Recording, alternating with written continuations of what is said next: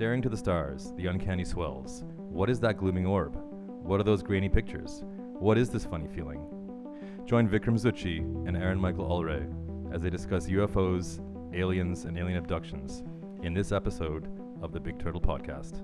So, yeah, hi everyone. Uh, welcome to the Big Turtle Podcast or show.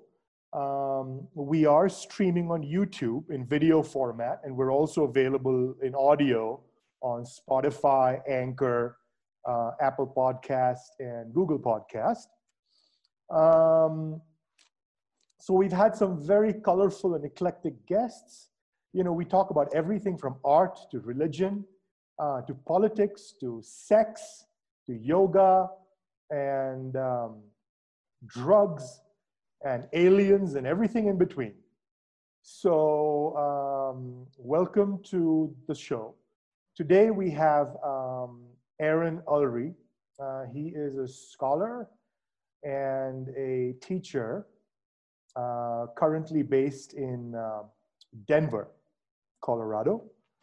And um, so we had him on the show um, a few weeks ago to talk about Tantra, uh, Neo Tantra, um, and comparing Neo Tantra to uh, classical Hindu Tantra. Uh, unfortunately, I wasn't on that particular episode. My co host, Leah, was on there.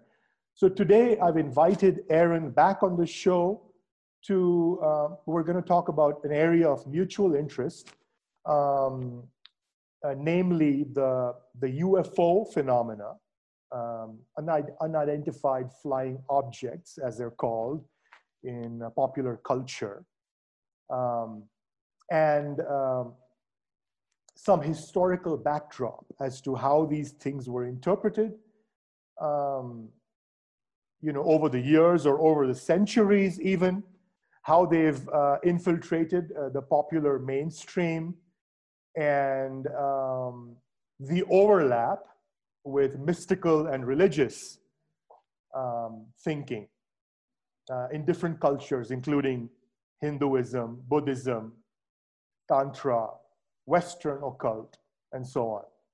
So I let, um, I let um, Aaron introduce himself um, you know, as far as his resume goes, I'm not big on resumes, but I'm sure he can sum it up for us, and then then we we we'll move move on.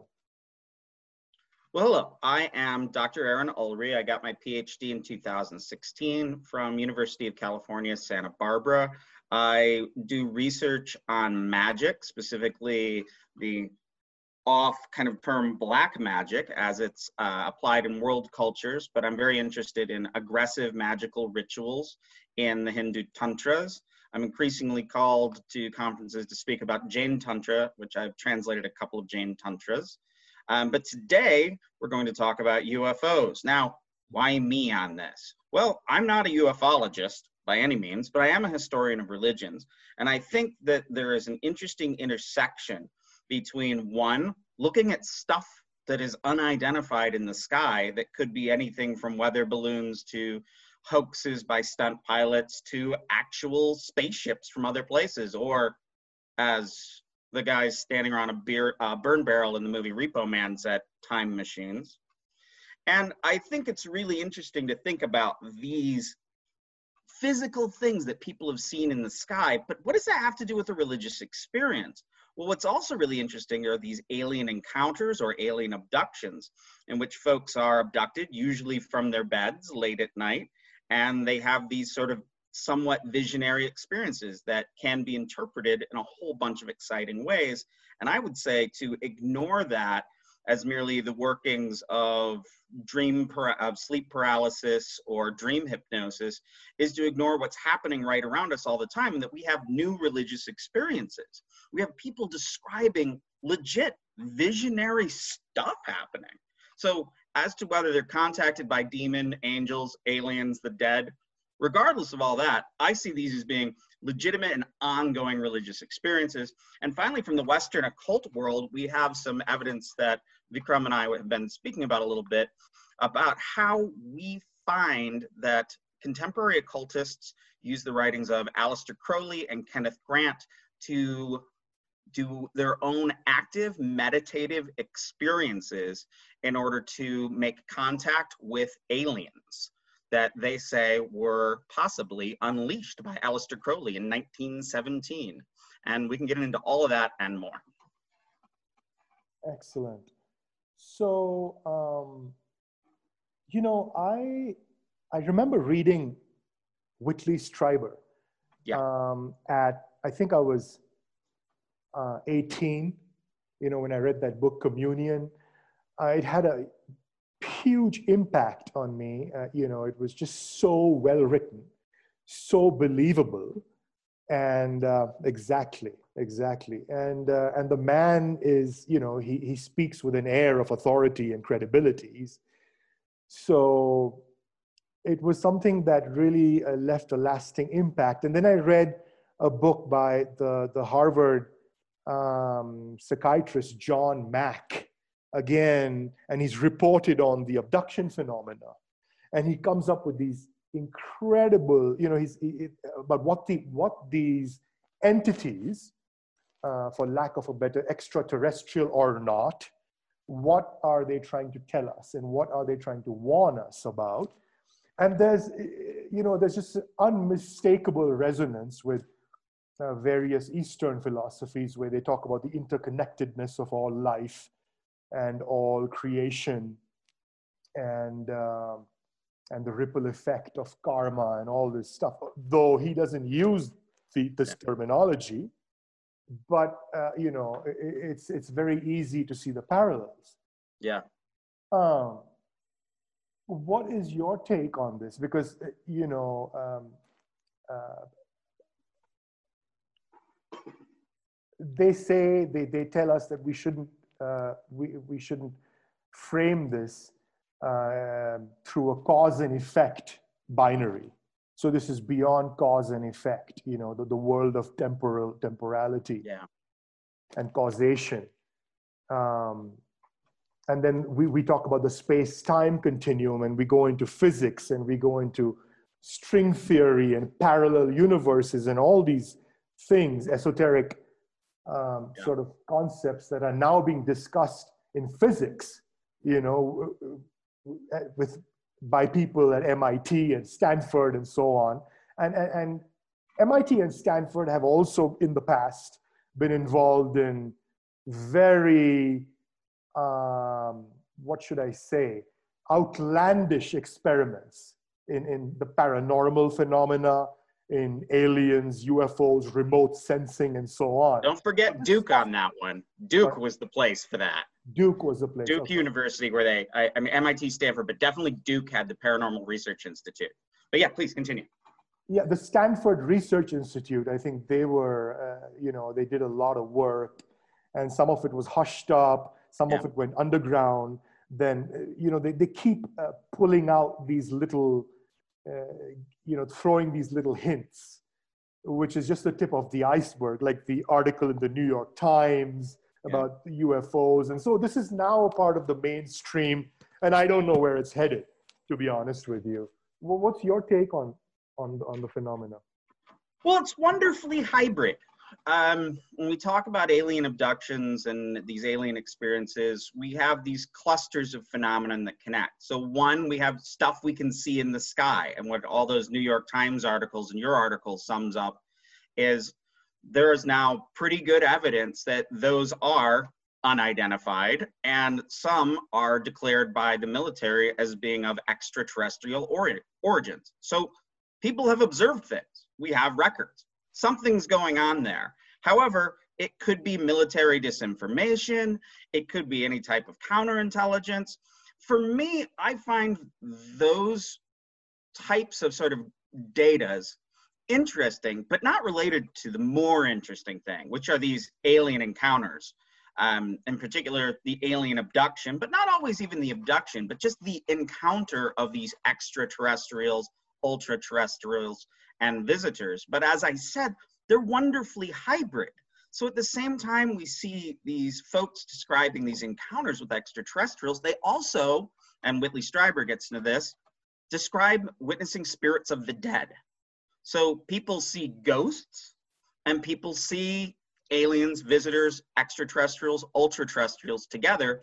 And if you start digging around the weird edges of the world, you'll also find Bigfoots. So people will witness a Bigfoot and then they will also have an alien encounter, or they will also see a ghost, or maybe they'll get all three. Is this the work of people being absolutely nutty? Sure, I don't care. I mean, it's all religion to me, um, since I have a pretty wide notion of religion being the culturally constructed transactions with culturally instructed entities that are usually invisible and superhuman. That's a very comfortable place for religion to be for me.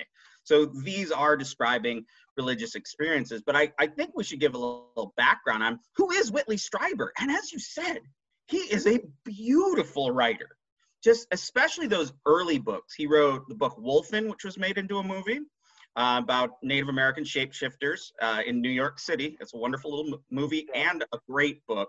Right. The Hunger is probably the best vampire book I have ever read. I know. Love the movie. You know, opens with Bauhaus dancing to Bela Lugosi's Dead, and then it's David Bowie Yeah. and Susan Sarandon and Catherine Deneuve. I mean, what? I mean, it's just amazing. So know, I he know. had those books just bam came out, big seller. Uh, and then in the 1980s, in fact, in 1985, December 26, 1985, Whitley Strieber was living in his upstate cabin in New York in the Hudson River Valley. That's important. And he's something happens. And then the next day, he feels very uncomfortable. He feels weird. He's not sure what went on. He keeps having these memories of seeing owls, but he looks and he can't find any owl prints in the snow. He starts writing a short story that he calls Pain. And in that short story, there is a person who encounters an entity, not necessarily an alien, but some sort of superhuman, possibly demonic creature, who pretty much says to him, You need to atone for all of your individuality and karma and pain and whatnot, and puts them in a box. And they have to feel excruciating pain, so coming out of it, they can be reborn and feel great joy. Well, over time, Strieber starts remembering more and more of the night. And what he reports happening is that one, he remembers being rushed at by some sort of a creature and being like, what, what was that? And then he goes to sleep. And at some point in the middle of the night, he wakes and he can't move. And he has a sensation of a bunch of small creatures running all around him and uh, some tall, some small. And he sees a friend of his who worked for the CIA that he knew from youth, but he finds out later that person had died like three months ago. So then Strieber describes like rising up and seeing woods, a bright light, and he finds himself in a room that he describes as exceptionally dirty, which I find to be a really interesting detail. And that's the thing about Strieber. Nothing pans out. Nothing is I mean, despite his narrative becoming sort of cliche, it surprises you. So he's telepathically communicating with these two aliens in the room, these things that he resists calling them aliens, he just calls them visitors. And uh, they say to him, How can we get you to stop screaming? So they're agitated by him screaming. And he says, Can I smell you? And he smells them, and he smells like moldy cardboard or coffee grounds or yeasty whatnot. He says it's he says it's an unworldly smell, but he describes it in such typical worldly ways. So then, of course, he uh, becomes one of the first persons to describe uh, being having an anal probe, um, in which he also describes having uh, ejaculation. They also stick a needle in his head and cut his finger. And then after that, he passes out and he awakes again and he can't really remember it, but he remembers seeing owls and he remembers a being. And for days, he's like working on this story and he's all screwy. And over time, it just sort of opens up and he proceeds to write this book, Communion. And it was a huge seller, like just huge seller. Huge. yeah. And it got made into a movie, Yeah. not a very good movie, but I like it with Christopher Walken in it. And I love um, Arrival. Have you seen Arrival? Yeah. Oh yeah. I loved it. Loved it. Yeah. What a different story, you Yeah. know? Yeah. So Strieber's career is just ruined by this. He has to sell his cabin, his books go out of print, blah, blah, blah, blah, blah. He's never a best-selling author again, except he writes a book with another guy that got adapted into the movie The Day After Tomorrow, which came out relatively recently, and he made some money again. So that's Strieber's life, just in brief. It's the story of a man who would have been the next Stephen King, but he was abducted by aliens and he told about it. He said everything. He didn't hold back in any way. And in some ways, he sort of invented the pop culture myth of the alien abduction. But even but after that event, everything gets somewhat stranger and better and grander. Reading Strieber's works, and I've read about eight of them now. It just it, it, it's it's amazing how intriguing this guy is, and I would call him a modern mystic without reservation. Absolutely, absolutely. Um, so, a couple of things. Um, I want I want to I want to talk about uh, cattle mutilations. Because that's made its way into the mainstream, you know, and also um, crop circles. But before that, um, um, when you said, you know, a Strieber is a modern day mystic, I mean, absolutely, he is a mystic, and in the purest sense of the term. Yeah. But you know, when I think of him, often they're classified, um, they're put in the same category as people like Carlos Castaneda, hmm. mm-hmm. the UCLA anthropologist who famously went to Mexico and became a, uh, you know, under the, uh, became an apprentice to a shaman. And then he wrote a series of books. And then later, you know, there were people casting aspersions on the veracity of those accounts. Um, and I believe there's, there's, a, there's an Indian uh, counterpart. There's a guy called Svoboda who wrote about someone you know the yeah left, robert svoboda yeah aghori vimalanand apparently again inspired by the adventures of castaneda yeah. so so so you know this is like a some people say this is a made up character who does not exist in the case of svoboda as well as castaneda and um, the storytelling style is very similar very compelling i read both books when i was you know 18 well, and the, another analog to that is michael harner Michael Harner's book, The Way of the Shaman, in which he was an anthropologist, I believe at University of Michigan, right. did some ayahuasca and apprenticed with a Nahual uh, shaman. And then he came back, was a professor for a few years, and then ended up being a new age figure and teaching people the way of the shaman. Now, this asks the question, what is the role of Whitley Strieber as a more sort of religious teacher?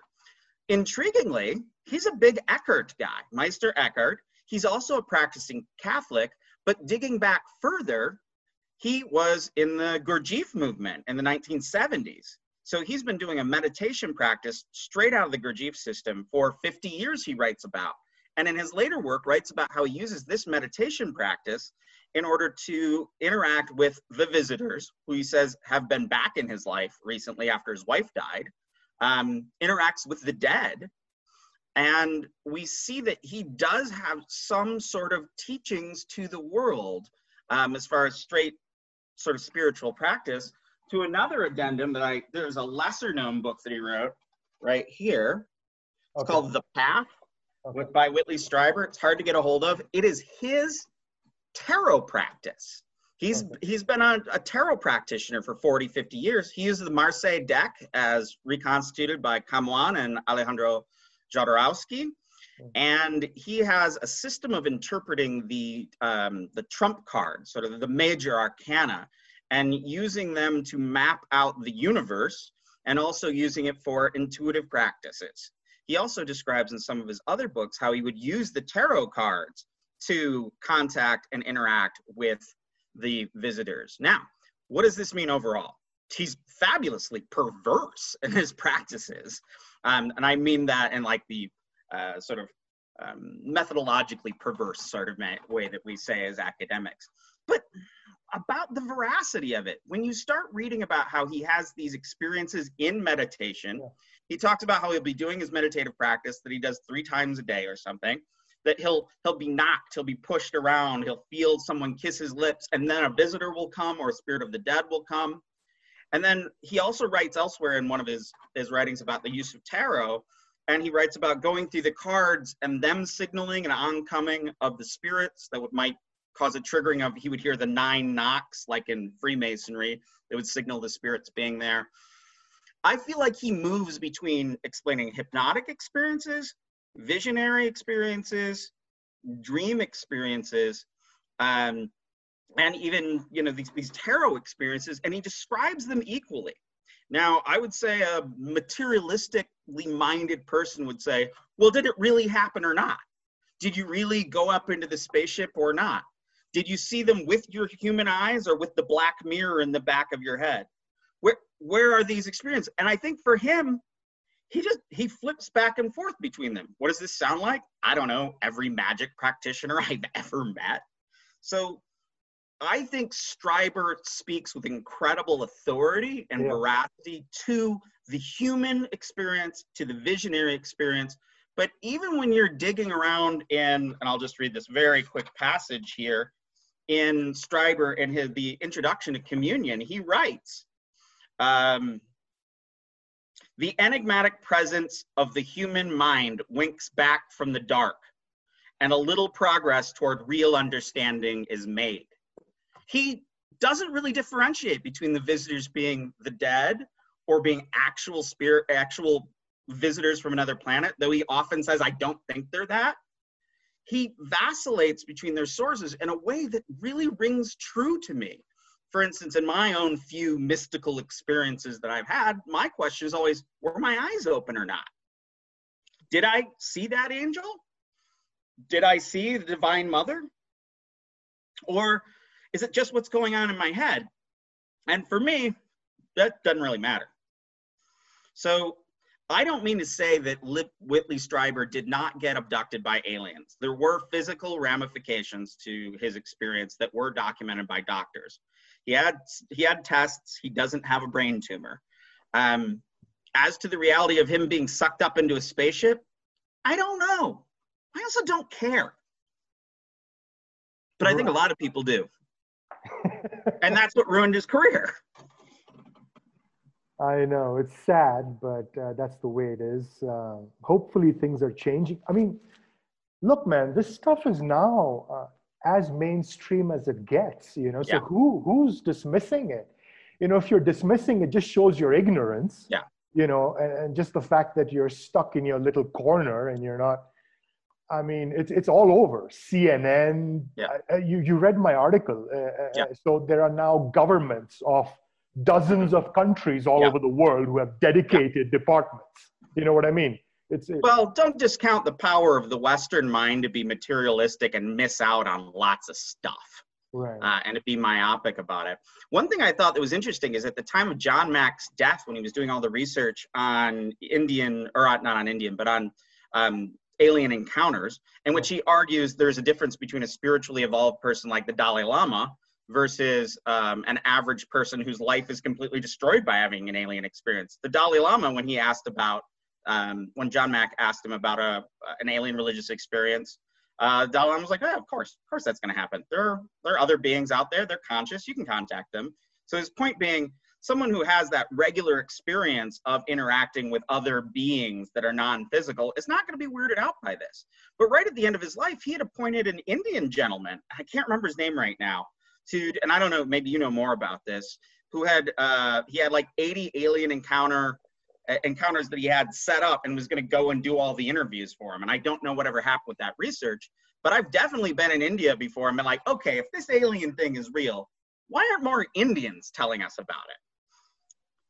which I have other arguments about. because it's like it's perceived as a religious experience, yeah. obviously, mm-hmm. you know, and um, but there are there are on the on the uh, on the Indo-Tibetan border. You know, oh yeah. And you know the, the the lights overlay and so there's there's mm. lots of stuff.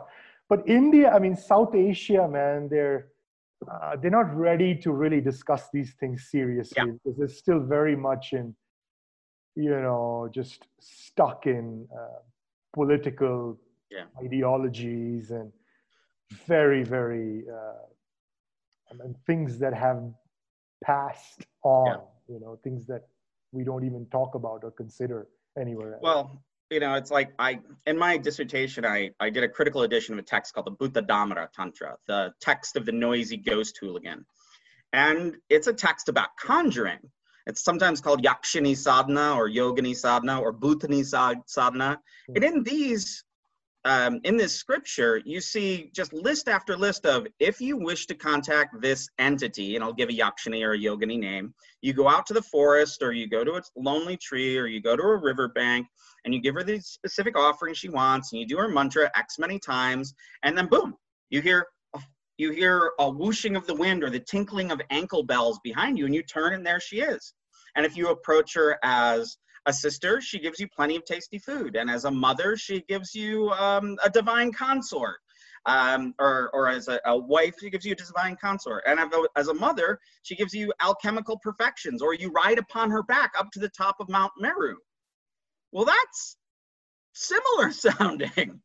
And I, I dug a passage out of um, Jeffrey Kripal's book, Supernatural, okay. uh, about the role of uh, these yogini practices in tantra and he summarized something by david white there my advisor uh-huh, and yes, yes. i've always thought that this was really connected and i pulled out this passage um, perhaps i just read to you for a second yeah yeah all right so um, this book here let's talk very briefly is by jeffrey kripal and whitley strieber Jeffrey Kripal is a scholar at Rice. He's one of the most creative thinkers I can think of in religious studies Absolutely. today.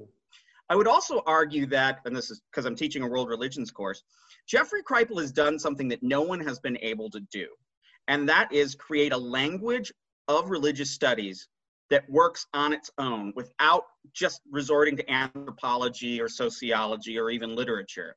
And in that, he gets ideas that are more than just the sacred. So he'll talk about these encounters and transactions. And I know you've read quite a bit of his work too. So he finds Strieber so interesting, in fact, that he decided to write a book where Jeff Kripal would write a chapter about the history of religions and religious studies, and then Strieber would think about it and write about the ufological literature. So we get to these wonderful passages that I have here for you. Just one second. Should have marked this. Uh, yes. So uh, here we have, let me make sure here we have Jeffrey Kripal writing, first, step back from the television, way back. The visitors, of course, are not anomalous at all. They possess countless precedents in the, hist- in the general history of religions. And that is an understatement. I do not think it is too much of a simplification to suggest that the entire history of religions can be summed up this way. Strange super beings from the sky come down to interact with human beings provide them with cultural, technological, legal, and ethical knowledge, guide them, scare the crap out of them, demand their submission and obedience, have sex with them, often forcibly, and generally terrorize, awe, baffle, inspire, and use them. The history of religions is the broadest context and grammar of communion, Kripal's book. Nothing anomalous or meaningless there. Even if it is at all, of course, impossible in our modern materialist register and assumptions themselves all very recent and no doubt very temporary. So the language that Kripal uses um, really does set out the fact that we are dealing with religious themes that are darn near eternal, that are darn near eternal, and at the root of so much that goes on in religious experience. And you know, as I read about Paul in Damascus and his experience with the great lights, or Ezekiel and the wheels within wheels, you can't help but go, man, that sort of sounds like things these alien people are saying. But anyway, one last thing, and we can move on. Uh, this is a little bit longer passage, but it sums up what I wanted to get at with this notion of these yoginis, yakshinis, these supernatural, culturally constructed beings that run throughout the history of India. Um, uh, this is Kripal writing again. A few historians of Tantra have commented on these resonances. My colleague, David Gordon White, in my own, the most eloquent, or in my own mind, the most eloquent and learned interpreter of the Indian Tantric traditions writing today, has explicitly invoked what he carefully calls UFO like language to make sense of ancient South Asian tantric culture in his book, Kiss of the Yogini. Much of this book is actually a robust critique of New Age forms of Western Tantra as inaccurate romantic weekend representations of the older, much more sophisticated, and much more complicated Indian traditions of Tantric yoga, which had little to do with today's postural yoga practices. And one particularly provocative section though, David turns to one New Age phenomenon that comes very close to the tantric sects reported, described, and sought out in the Indian tantric traditions, the UFO phenomenon. In this, he's also responding to Strieber, descri- Strieber describing a later experience where he is awakened and he finds this reptilian female creature in his room. Not reptilian, but insect-like. And she comes to him and she actually places her alien vulva upon his mouth and he has oral copulation with her. And he remarks that he'd never really done this with his wife, but they've been doing it a lot since. So we have we have Strieber describing this sort of oral union with a feminine, insect-like, non-human creature, which sounds exactly like the encounters that David White describes and that I see throughout the texts I, I read of animal-headed yoginis who people have visionary and possibly quite physical congress with. Um, so here we go. In sections with titles like Early South Asian Aviators and Men Flying Spacecraft, this is from the book uh, Kiss of the Yogini, David writes of flying temples, Vimana, royal airships, and the landing fields and launching pads of open air circular temples, yes. where contact with the fierce female beings from the sky, i.e., the yoginis, were believed to take place. More or less exactly like the female visitor of Whitley's account, these yoginis were described as descending from the sky to abduct, terrify, sexualize, and spiritually awaken the aspirant. White also writes of the ritual consumption of sexual fluids and the sublimation of sexual pleasure as the yogic means that were used to fuel all of these all of this flying. The yoni, or sacred vagina of the goddess, the second mouth to be kissed, as it were, has been widely worshipped in India along with the lingam or divine phallus for millennia for many reasons, but one of them particularly evident in the more secret practices of the tantric traditions is especially relevant here. Sexual fluids were considered to be the spiritually potent power substances. Whitley's otherwise bizarre st- story of finding himself forced into kissing and, I assume, consuming the fluids of the glowing vagina of the feminine alien presence makes remarkably good sense in this context. The scene reads like something straight out of a medieval tantric ritual. Kiss of the yogini, indeed. So I think that kind of sums it up, sums up yeah, a lot right there. Sums up a lot. Sums up a lot. But why are people like White, David Gordon White? Why is he so insistent on you know disavowing the mystical aspects mm-hmm. of, of, of, of religious study? Like many scholars. Yeah. You know, I mean, it seems like the, what do you call it? The, the hermeneutics of suspicion. Yeah. Yeah. Well, it's so ingrained. Suspicion so, yeah. are important. Yeah. Um, White consistently says that our job in religious studies is to make the relig- make religions intelligible, and that's really his thing.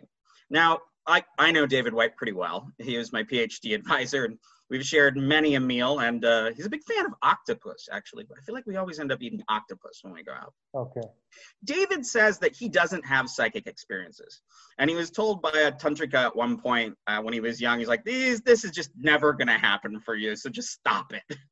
Um, he's been a practitioner of yoga on and off for years, but really, David likes to read Sanskrit and think about connections between things. He's not interested in any sort of application of tantra except by you know indian tantrics. He'll often say i'm more catholic than the pope so he's not interested in neo-tantra because it's not about indians. It's not about tantrikas. It's about this sort of consumed and recreated neo-tantra thing that doesn't have anything to do with what he wants to study. And if david White is anything it's it's it's he's very precise in what he wants to study and what he doesn't. And what he doesn't want to study is white people stuff. Okay so, but, but it's, yeah, it's ironic. very much a materialist. Right, right. It's ironic because his his approach is very white people stuff. Yeah. You know, it's not emic. It's not someone who's who experiences it or who talks about it from the inside. It's somebody who's looking at it from the outside. To you which know, he then, would be the first to say, yeah. "I'm not Indian. I wasn't. Right. I don't have a nakshatra. I don't have a gotra. I I'm not emic." Yeah, but we just talked about how these experiences yeah. are not these are universal. Yeah. These are not Indian experiences per se. I mean, there's a, there's a reams, volumes of yeah. literature on psychic phenomena all yeah. over the world. Yeah. You know, so it's how do you how do you call it Indian? I don't know. Anyway, that's another uh, that's another um, conversation. So, um, have you have you um, um, have you come across cattle mutilations in mainstream journalism or in on? on well, it's something I haven't really looked into. I'm familiar with the stories about it, and I, of course, was first made aware of cattle mutilations because I am ethnically a Calvinist. I am ethnically a Christian. I was raised in a very yeah. fundamentalist Protestant family, yeah. and I was raised in the 1980s during the time of the Great Satanic Panic. So okay. the cattle mutilations were presented to me as being the work of occultists because we were afraid of occultists and witches running around everywhere. They're not, they never were. Um, so then that becomes another one of these interesting hybrids to me how this discourse that is so much about you know, um, seared flesh that could only be done with a, a laser knife and couldn't yeah. be done by a human gets doubled up to be, oh, it must be the work of the devil. But I do have an anecdote for you on cattle mutilations. I was speaking to a friend of mine who's a medium, and she was she mentioned one day, so we haven't even talked about aliens. I've known her for about 10 years, and I'm like, You're into aliens? And she's like, Oh yeah. And this is a woman who has very vibrant images that she can get of the dead. And one time I was standing with her outside, uh, I was smoking a cigarette. I turned to my left and I saw, like, standing right there, two people. And I jumped and I turned to her and she said, You saw him, didn't you? And I'm like, What? And she's like, Who'd you see? And I described them. She's like, Yeah, they used to own an orchard right over there. They passed on about 40 years ago. I interact with them often. So she was telling me this. And so, again, I don't have psychic experiences but somehow being near a psychic person, there's some bleed over that can happen. She was saying that in fact that there were an earlier group of aliens that came to um, to our world, and they were interested in kind of just raising a ruckus, like. And these were like the gray aliens, she said. They would cut up animals, they would abduct people. They were just kind of awful. Strieber at one point in his career said, maybe the people, maybe the creatures that are coming here, if they are from another world, are just thugs that are here to torment us. So anyway, she says, so I saw these other aliens. I'm like, okay. And she's like, and I got a picture. I'm like, what? a picture of what could be an alien head through a window. It would have had to be like eight feet, nine feet tall. And then she explained that there were two groups. There were the thuggish grays that are no longer coming, but there's another group that are these taller ones that are much more benevolent and are here to aid us to add one little other twist to that, Strieber has an argument that these alien abductions are actually about evolution. It is about stressing individuals to force them to evolve in consciousness. And his, he's got this argument that all of the visitors are an experience of, of people from the future or the dead or maybe visitors from another world, but they're trying to stress us, to drive us nuts, to challenge us to not think so materialistically, and to get out of the fact that we're destroying our world and doing pain to one another all the time. So that's, again, Strieber has that religious vision of almost a prophetic vision of this horrible thing happened to me, mend your ways. Um, so as to cattle mutilations and crop circles, I'm pretty convinced that crop circles were a hoax. Um, but then on the other hand, some people say that some of them content maybe. of them, yeah. some of them were hoax, but other people say the content of them is too complicated to have been done in the way that people describe the hoax yeah, Yeah, yeah.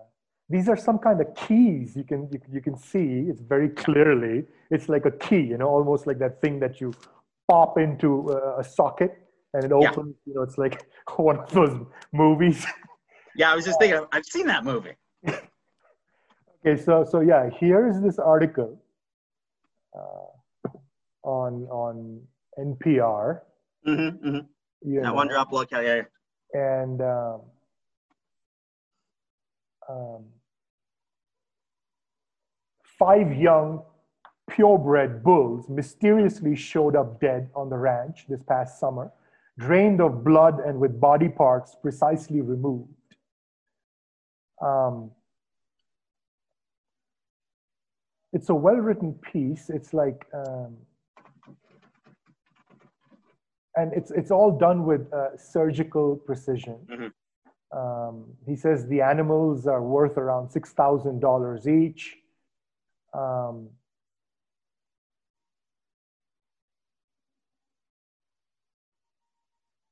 and so there's lots of these uh, there's lots of these stories. He says uh, the sheriff's deputy dan jenkins has been working the cattle cases and has gotten dozens of calls uh, offering tips and suggestions. A lot of people lean towards the aliens he says one caller had told us to look for basically a depression under the carcass because he said that alien ships will kind of beam the cow up and do whatever they are going to do with it, then they just drop them from a great height. Mm. And um, he says the cases are tough with little evidence. And um, he has a running list scrawled in green marker with top theories. What's clear, it isn't bears, wolves, cougars, or poisonous plants, nor were the animals shot. And um, and then there's never any tracks mm. you know and he says here it's impossible to do this kind of stuff without leaving tracks and um, and then there's a list of these incidents all over the country and um, body parts removed uh, not one drop of blood anywhere and um, so that that's the same narrative we heard in the 80s. Um, yeah. So that's that's interesting. But yeah. again, I, am not that interested in truth, um, yeah. or at least with a little t. But one thing I kept thinking of when you're saying this is maybe these aren't thuggish aliens that are just there to kind of raise hell. Maybe genetic aliens. Sac- pardon. Genetic material. That's what. That's what. What if it's alien sacrificial culture? What uh, if they uh-huh. come and they pick up our cows I mean, we have a long tradition of that in Egypt, Greece, India. Chop them up.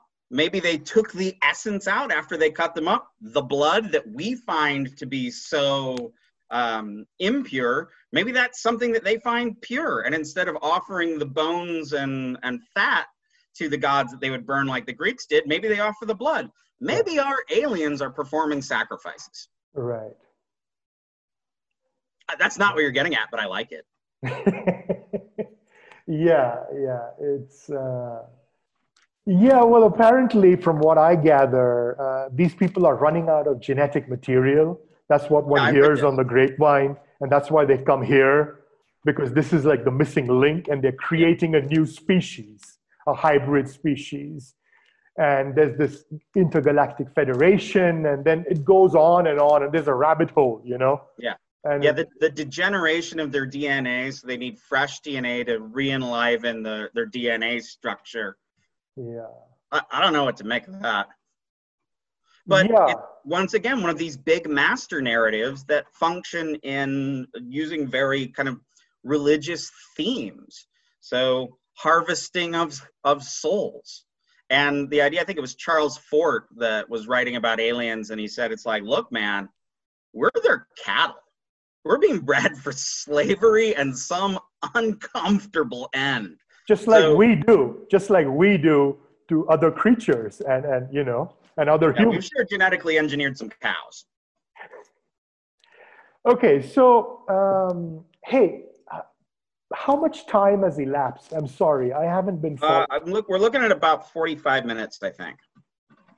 Okay, so it's about to. Um, this thing's about to end okay. because I have a 40 minute limit. I, I did not sign up for the unlimited uh, version. I will soon. I just haven't done it yet.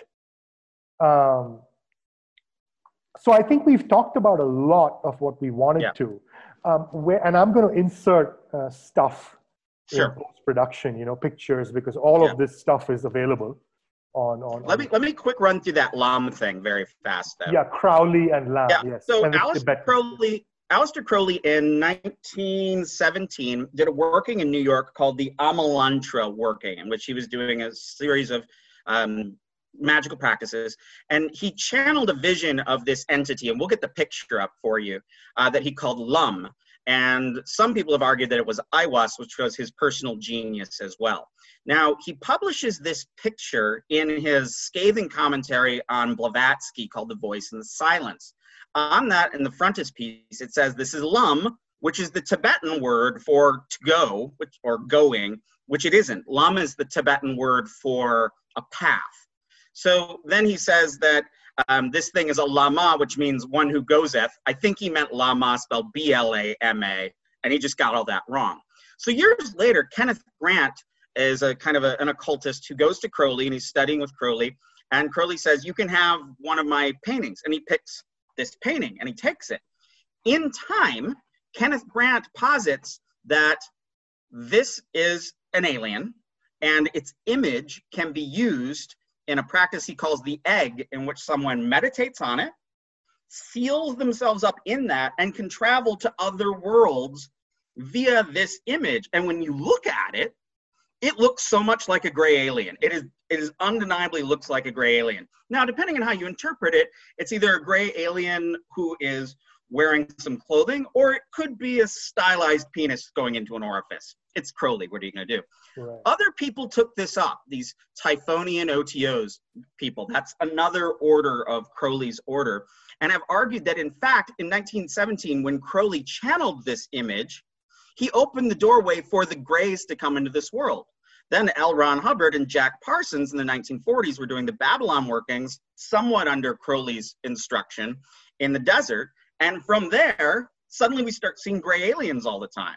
Thereby, these occultists are arguing that Aleister Crowley opened the doorway to the gray aliens and that we can use his practices to also contact the gray aliens it gets exceptionally interesting and weird to look at this. But the idea that I want to bring up is that modern occultists and esotericists use this same technology and narrative structure to have their own visionary experiences. And there are rumors and drawings online of a cult of Lum in the Mojave Desert where people are regularly using this practices in groups to make contact with the gray aliens and move across space using meditation on this image. One further thing, Lum means just path, like in Lumdre, the Sakya school of, uh, of, of Tibetan yeah, Buddhism. Yeah, Lum, the Bija, the Bija, right. Yeah. yeah, well, there's the Bija Lum, but then there's the Tibetan word Lum, which means a path, a roadway. And yeah. then if you look in the Tibetan dictionary, the Chandra Das, Lam Chempo is the great superhighway or a place to do magic. Okay, okay, okay, got it. Okay, let's, the Sanskrit let's, equivalent is Marga. Yeah, yeah. Okay. Oh, okay. So it's Marga. Excellent.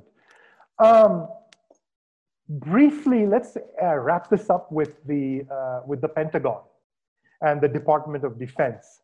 So uh, now this stuff has gone official. It's come out, yeah.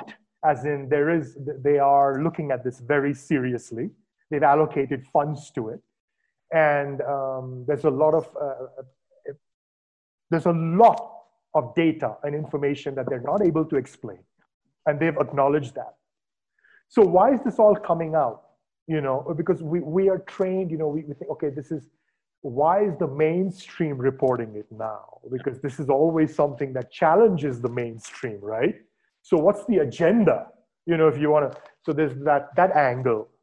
And, and, and of course, then there are the materialists who just ignore it. Oh, okay. Oh, no, no. It's just, because it doesn't fit into the, the confines of, of their uh, worldview. So what's happening here with the Pentagon and these UAVs and um, you mm-hmm. know, are we are we getting ready for a visitation? Is this gonna is the Earth? I mean, is this like impending yeah. cataclysm, global cataclysm, and this is the time when all this stuff just kind of blows up? Yeah. And are we ready for it as a species? you know, because we have the biggest, the, the, finest minds now talking about this stuff. There's Stephen Hawking and there's Uh, people at MIT and so on and so forth. So just a few minutes, if you can talk about. Yeah, I, I remember Ronald Reagan said that he hoped the aliens would come and it would be the one thing that could unite the whole world, Russia and the United States together in a peaceful work against the aliens. He said this in a speech at some point. Yeah, yeah. So the idea of an impending crisis of an extraterrestrial nature that is very physical in the sense aliens come here, I think is a good story. Why is it coming out right now? I think it's the mountains of data. I think it's that some heroic journalists that you've described in your work have gotten this information. It's Podesta, it's Harry Reid, it's people saying, let's actually look at this. But at a larger argument, one could say that the alien encounter experience is something that's always been with us. but the idea of them definitely being aliens is probably something from little green men from another world is something much more recent it's interesting to me that all of this um, UFO stuff starts coming out of the Pentagon right around the time that we haven't had a good TV show about alien abductions in a while. Yeah. The X Files isn't on anymore. Right. So maybe it's a sense that because people are not constantly stuck in the pop culture narrative, there's a space for this to come out and not be just cast aside as, say, Strieber's stuff was and continues to be. I mean, I don't know. It would take a more astute and more plugged in thinker than I to give a better explanation. Yeah, yeah. You know, I think um, um, the gods of Zoom are, are, are uh, giving me a. they seem to like this conversation, so they haven't cut it off yet. So let's. I want to talk about um, uh, this. Uh, what was it that we wanted to? You know, we were we were we were talking about um, uh, the pyramid, the pyramid connection, the Great Pyramid, yeah. and the Sphinx, the head of the Sphinx, and um, all the the extraterrestrial lore mm-hmm. around the subject. Yeah. Of course, you know uh, the the mainstream consensus tries to debunk all that. But then there's a lot mm-hmm. of scientists and archaeologists who take it very seriously. Yeah. So, uh, have you read up on this? What do you think? Yeah, that's, I mean, not extensively. And that was think, built way before the other. Yeah. And it has no connection to that civilization. So, what do you think? Um, I, I don't really have anything to say. I don't I don't know. That's not in my wheelhouse. Okay. All right. Um, yeah, Egyptology is a, is, is a big uh, is a big field, and I keep coming across these articles from time to time. So, well, you know, as we look at the history of religions, there's been a long tradition of placing the exotic in Egypt. I mean, we have these early traditions of Hellenistic magic that are always saying that the root of um, really, that the root of magical traditions are in Egypt. Then we have ideas like Freud's Moses and monotheism, that Moses was an Egyptian. You see that in the Renaissance period, everybody was going back to Egypt. When you look at Aleister Crowley, he was always talking about Egypt. One wonders if Crowley had spent more time than the couple of years he spent in India, if he wouldn't have been talking about Thoth and would be talking more about Shiva. So I think Egypt is a, is a wonderfully exotic place in our imagination. I think the argument that there is a extraterrestrial or ultra-terrestrial culture that pre-stages and is a source of all of that Egyptian wonder fits into a lot of narratives that we have about Egypt. But yeah, so that's the kind of a world thing, but yeah, I don't know what to make of it. All right. So, um, do you think we're all connected at a fundamental level, like the aliens, uh, like the message that comes through in these alien contact stories. Um, you know what the Hindus call Advaita, mm-hmm. the central thesis of, of Vedanta or Taoism or Mahayana Buddhism. Yeah. Or many other, you know. Uh, I, I'm not a perennialist so. thinker. I think that Advaita Vedanta, um, which was the first school of, of Indian philosophy I ever encountered, and I spent a lot of my time thinking about Maya and Brahman and Atman and Jiva and how they're all related. Aham Brahmasmi. Um, and then I look at the tantric notions of non-duality, and I look at the Tibetan notions of non-duality. And recently, I was teaching a Chinese religion course, and I look at a lot of Taoism, and I do see that there is a common understanding of the self and the other being reduced to one fundamental entity experiencing itself that I find profoundly satisfying as a man. Right. As a scholar, you know, the Tibetans knew the Indian material, but they really came up with their own stuff. The Advaitins and the Tantrikas were always going back and forth, and Tantra was a much more vibrant school of non dualism than Advaita was at the beginning, though you couldn't say that now. Um, or I mean, when you come right down to it, I don't know if all those ideas are connected. I think everybody could have come to that understanding on their own, but it is a profound argument that we are all in this together. And the notion of hatred and suffering gets difficult when you realize you're only ever encountering yourself in any way. That said, this same style of argument can either bring us closer together or can make us incredibly far apart. As I meet many people who have had the non dual experience and kind of just become navel dwelling jerks that don't care about the world in any, in any way or that see human suffering as, as not important because it's all just the play of consciousness. My intrigue with Tantra and my romance with Tantra has always been that it resists the Advaita Vedanta notion of Maya as illusion I can only see this world as the very body of the gods and me as a god himself interacting with it. To see it all as illusion means to cast aside and scoff at it. What does this have to do with aliens? Well, light. There is always this experience of light, whether it's people seeing plasmas moving through their home and town, or seeing the bright light before the alien experience, which sure does sound a lot like the Tibetan Book of the Dead if you want to work it that way. And there has been some connection between phowa techniques people using consciousness transferences techniques in the Tibetan context that have been bleeding over with some of this lum practices in modern occultism. But the consistent argument within the Indic traditions and the Tibetan traditions from that is that it is a pure, it is an experience of non-dualism is light and consciousness. That's the experience. And I see a lot of this realizing one's essence as being light and consciousness within these alien abductions, within near death experiences, within hypnagogia experiences, within dream paralysis.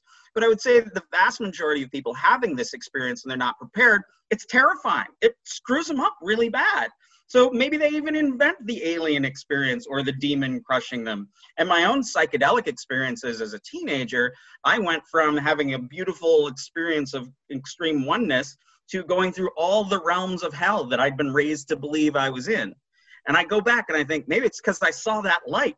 And then the idea that Aaron Ullrey was just a coming and going of the universe that was just just this uh, not an illusion, but just something that's there and will be gone made me go back through all of that painful imagery. So I think there is something to be said here for the metaphor of light, the body of light moving outside of one's body, I wouldn't call it a pan universalistic, universal human experience of liberation no, or Gnostic consciousness, light. Consciousness as primary. That's yeah. what we're talking about here. Yeah. Yeah. So, which is now, you know, you know, Thomas Nagel, David Chalmers. So there's, it's, it's, it's, it's a part of our, our mainstream academic discourse, uh, the, the, the, the notion of consciousness as primary. Mm-hmm. Yeah and uh, it, it's not something that's relegated to yeah. you know esoteric eastern religious traditions and so on. Um, anyway thank you for your time. Uh, you know we we got some a few extra minutes here. Um, uh, uh, you know someone smiling on us today. Maybe it's Lam or the other guy the spirit of crowley. Um, i'm going to invite the guys everywhere Yes, I'm going to invite uh, um, Jeff Kripal on this show, and hopefully, you know, we can do something really exciting when he's on. Yeah. Um, so I'll invite you on the same on the same site. That would be lovely. I met Jeff about 20 years ago. We had a couple of conversations at the Society for Tantric Studies. He's a delightful man, and yeah. I am loving teaching his textbook. Yeah, amazing guy, amazing guy, and this experience he talks about he was like this pure Bengali tantric, you know? Yeah. I mean, and he just got shredded by these, uh, by, by, by fundamentalists and people who ironically have um, very little actual understanding or experience of these. Yeah, what's amazing to me is something, they kept saying, you don't know Bengali. And then he was like, all right, let's send this out to some Bengali scholars, like as a blind study. And they were all like, ah, this translation works pretty well. yeah, all right. It's just, yeah, man. Anyway, but um, yeah, so okay, anyway, thank you for coming. I really, really appreciate it. And it's been an amazing conversation. I know we've talked about, I mean, a lot of stuff. I'll try and uh, make bullet points. And then once it's ready, I'll insert some images and uh, graphics. Great. And then, look at uh, look at the pull the images on the on LAM. Almost all of those, I think you can pull out of Ben Joffe's article, and all of those images are not proprietary. They can be found anywhere on on the internet. So those are real easy.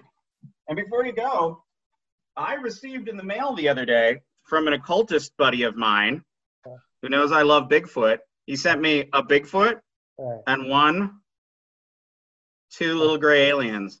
Now I know this is from an occultist, so it's imbued with like go- golden power. So it sits over by my crystal ball, by my books, my aliens, and my Bigfoot. All I need is a ghost. All right, man. I'll talk to you soon. Take care. It was Yeah. lovely to interact with you some more. Thank you. Thank you. Let's do it again. Bye bye. Yeah. You've been listening to the Big Turtle Podcast. You can listen to the rest of our episodes here, and you can watch our full video archive on our YouTube channel. Thanks for listening. Make sure to subscribe, see you next time.